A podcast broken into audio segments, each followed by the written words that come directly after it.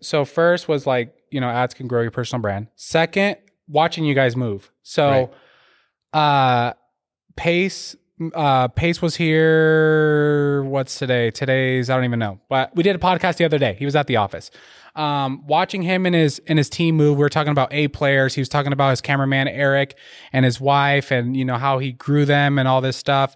And then watching him watching him here today interacting, greeting people, saying what's up, watching you come in and like, hey, I need to be here to watch Pace speak. You said that to me. You're like, when is Pace speaking? I need to be here to to see that. His wife. I've never met his wife, but I guess she seen me on social media. I was like, "Hey, how are you doing?" You would take me backstage. She's like, "Hi, Ryan." I was like, "Holy crap! How do you know my name?" But she, I was talking to her, and she's like, "Yeah, I'm just here to see Pace uh, speak, and then I'm going back to Arizona." Brought you know his two daughters. So you guys move like a like a like a force of love. That's what it seems like. You guys are all like moving together, like, you know, showing each other support, showing each other love.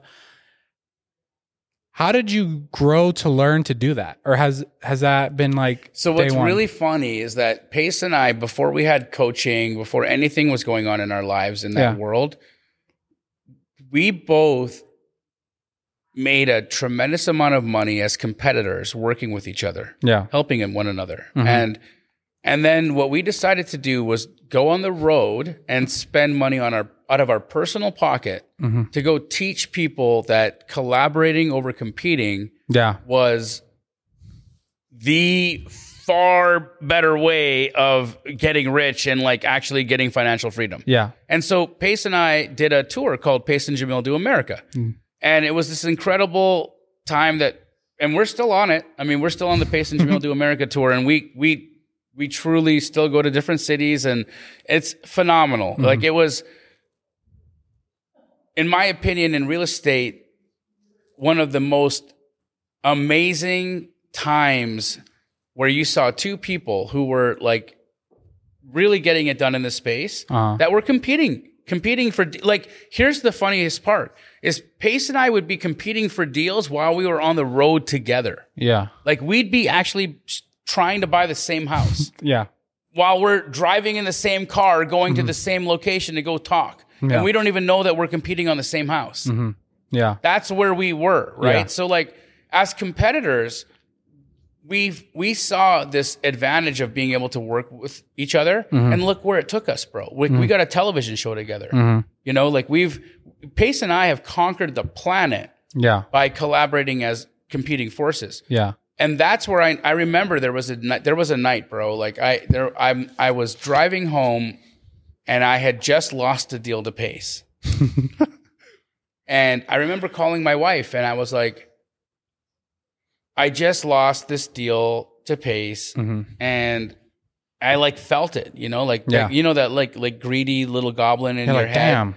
Yeah. Like it like starts to speak up, and it was yeah. like, "What's happening here? Why are you losing deals?" Oh, yeah. lo, lo, lo, And then all of a sudden, it's like, Pace, right? so this little like thing, this little popped up in my head, and it was like, Pace took your deal.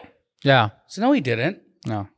Pace didn't take my deal. Pace mm-hmm. Pace serviced that human being in a better way than I was able to service that human being, and I and he gave them an opportunity or a price that I couldn't do. Mm-hmm. Great, but we feed that negative voice more often than we feed that voice of love. And I remember when I called my wife and I said, I'm at this moment right now where I can feed one of two voices in my head. Mm-hmm. I could feed a voice in my head that says that that if I if I continue to work with this guy, I'm going to lose more business or I'm going to work with this guy and I'm not going to count what I lose, mm-hmm. but I'm going to start paying more attention to what I'm gaining. Mm-hmm. And she said, I think that's a voice you need to listen to. Mm. And look at us today, bro. Like we we have conquered this space. Mm-hmm. And and we did it together. Yeah. As competitors and we still compete. Yeah.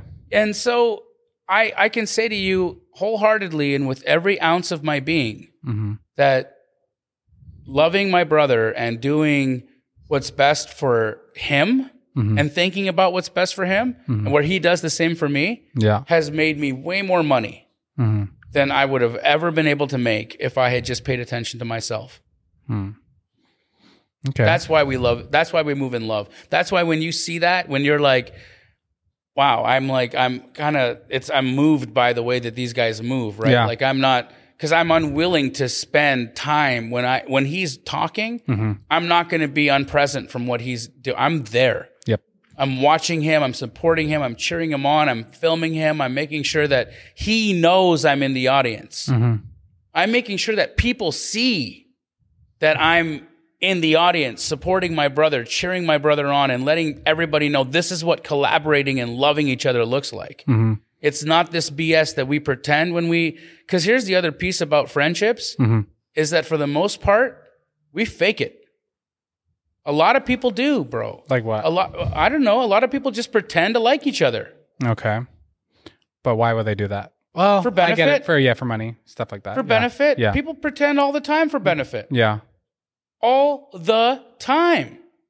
I'm talking about just like peeling back all this layer, all the layers of BS that we like tend to see Yeah. in the in this whole game. And Yeah. like, why don't we really look at what this looks like from a from a like a from a in a spiritual way? Yeah. When you're looking at this from a place of where God lives, which is Mm-hmm. all love. Yeah. Right? That's what I'm talking about. This is Yeah. the energy. This is the space that we Pace and I live in. Yeah. How did you get in that space? Loving him. But what like have you like okay before you met Pace were you just in that space? Have you been in that space forever? No. How did you get into that It space? was hard. It was it was it was really hard to get into that place because like I said I called my wife and I had a real like moment. I had a moment with it. I was like I don't know what I'm going to do. I feel like if I continue to hang out with this guy I'm going to lose more and more business. Yeah.